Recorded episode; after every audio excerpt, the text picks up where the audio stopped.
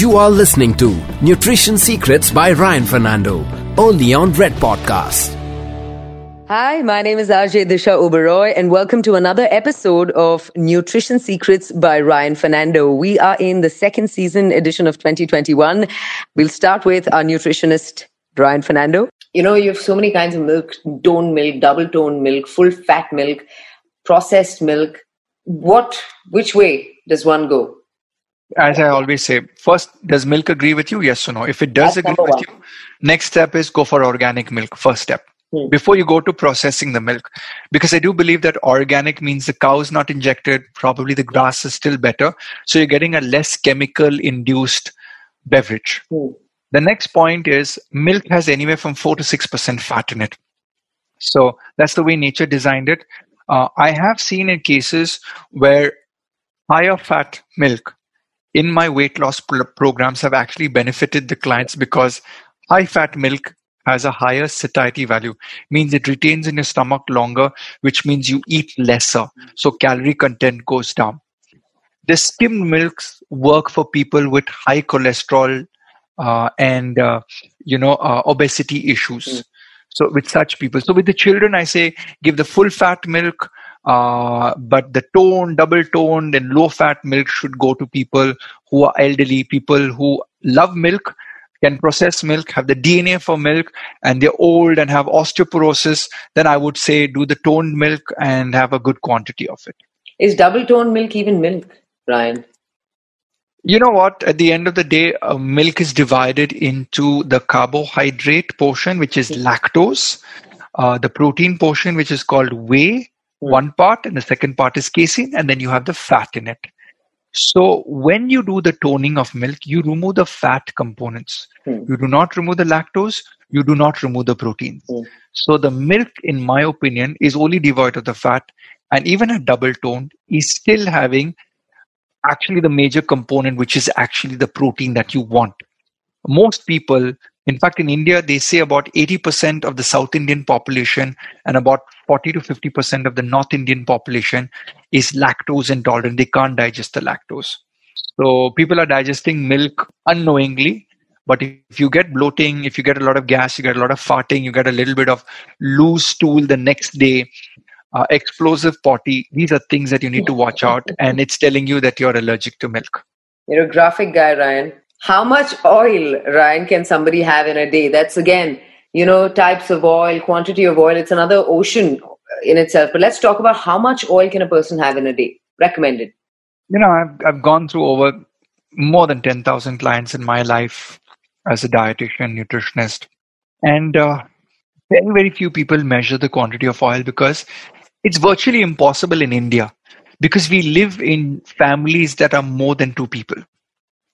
So cooking invariably is done for a whole family, and therefore portion control is not per dish because you don't cook one dish per person. You cook for the entire family. So I believe this question actually uh, needs needs a revamp. If you are a heart patient, then your dish needs to be prepared with no more than five to six teaspoons of oil a day. Okay. If you're a family of four and you're on a nutrition plan with me, you would not go through more than one liter of oil in an entire month. Hmm. Third tip when you take your plate to the kitchen and you put it under the water and run the water, cold water, your plate within 15 to 20 seconds of rinsing should have no oil residue on the plate.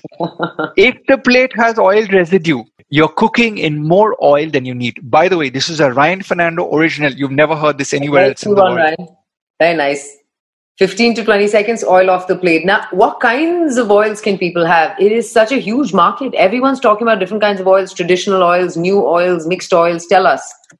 all the oil manufacturers are like the cows. Uh, people who own cows are trying to tell us that milk and this type of milk and beta casein and the A1 milk and A2 milk is good. In oils, we also have the lobby. So if I had a lot of coconuts, I would say, "Oh, boss, coconut oil is very good, man, for the body." Uh, but uh, if I had uh, sesame oil uh, or mustard oil, my wife's from Orissa and mustard oil, oh man, they love their mustard oil. I'm from Goa. We love our um, coconut oil and we love our rice bran oil and sunflower oil and peanut oil and groundnut oil. There's a lobby out there. Let me tell you the real thing in 2021. We do a nutrition gene testing where there are genetic receptors for saturated fat, MUFA, and PUFA. What I believe is over a period of time, we will slowly discover what oil works for us. So let me give you my personal example. My saturated fat gene is a thumbs up, says Ryan, you can have coconut oil and it'll work for your body. And believe me, you not that I had high cholesterol of 240. I was a big shot nutritionist. I had olive oil. I had the champagne of olive oil on my kitchen. Okay. And Disha, if you came to my kitchen, you had five bottles of olive oil because I thought like olive oil was the healthiest. Mm-hmm. By the way, I'm not married to an Italian. I'm from India. I live in India. There are no olive oils. There are no olive trees in this part of the world. But you know what? Everyone says gamma oryzanol is available and it's heart cholesterol lowering. It is. It is. But I was having olive oil every day and my cholesterol was at 240. My HDL was at 50, which was good. But my LDL was through the roof also. I got my gene test done. It said saturated fat works for you, Ryan Fernando. I changed to coconut oil. Boom. My cholesterol came down to 150 wow. in three months. So my MUFA gene, which is your mustard oil, which is your olive oil, which is your almond oil, which is your walnut, was a thumbs down for me. So the moment I start taking hmm. those oils, my cholesterol level goes up. And my PUFA, polyunsaturated fat, which is the safflower, sunflower, canola, soya bean, and corn oil, is amazing for my blood profile. Hmm. I started taking these oils and it started working for me. Then what I started doing is I started going out and buying the cold pressed oil because most oils are extracted with hexane or chemicals mm. to pull out the oils from the seeds. Whereas in the traditional day, they ground it on the stone and whatever oil came out, came out. So you'll get only 20% of the actual oil in the seed. But when you subject it to chemical, you suck out everything. Yeah.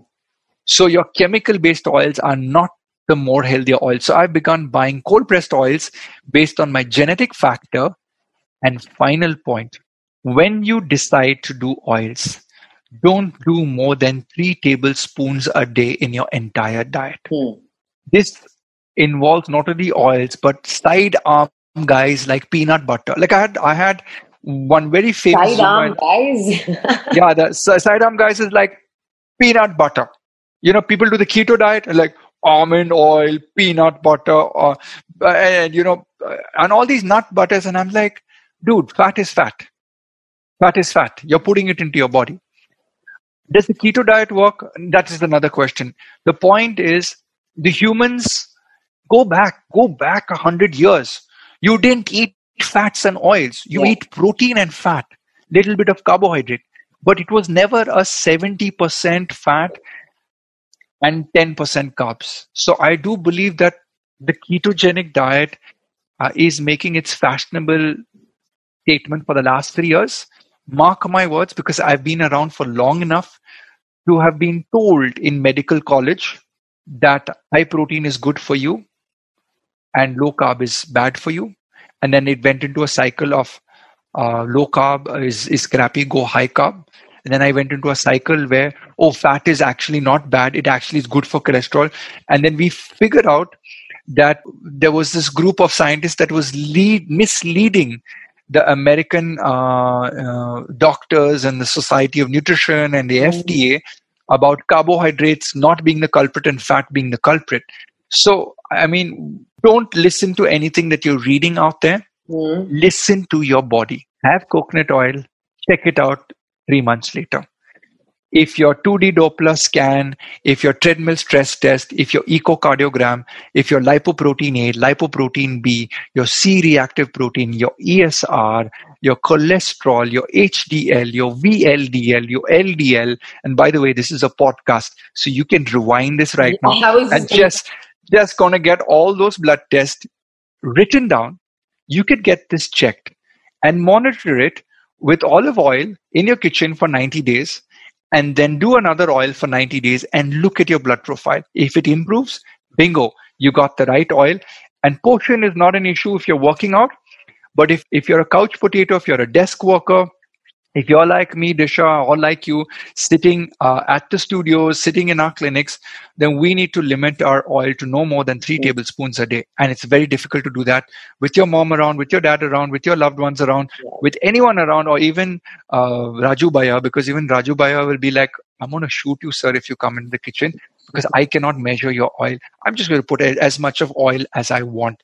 So be cautious about the choices of oil and stick to a budget of one liter of oil for a family of four. Don't do fried foods. That's where copious amounts of consumption happen. You know, Ryan, I, I'm getting closer and closer to entirely believing that it is so individual to everybody's body type. It's like a thumbprint. With that, it's a wrap on another episode of Nutrition Secrets with Ryan Fernando. My name is RJ Disha Oberoi, and we'll be back again next week with another deep discussion on health, fitness, and holistic healing.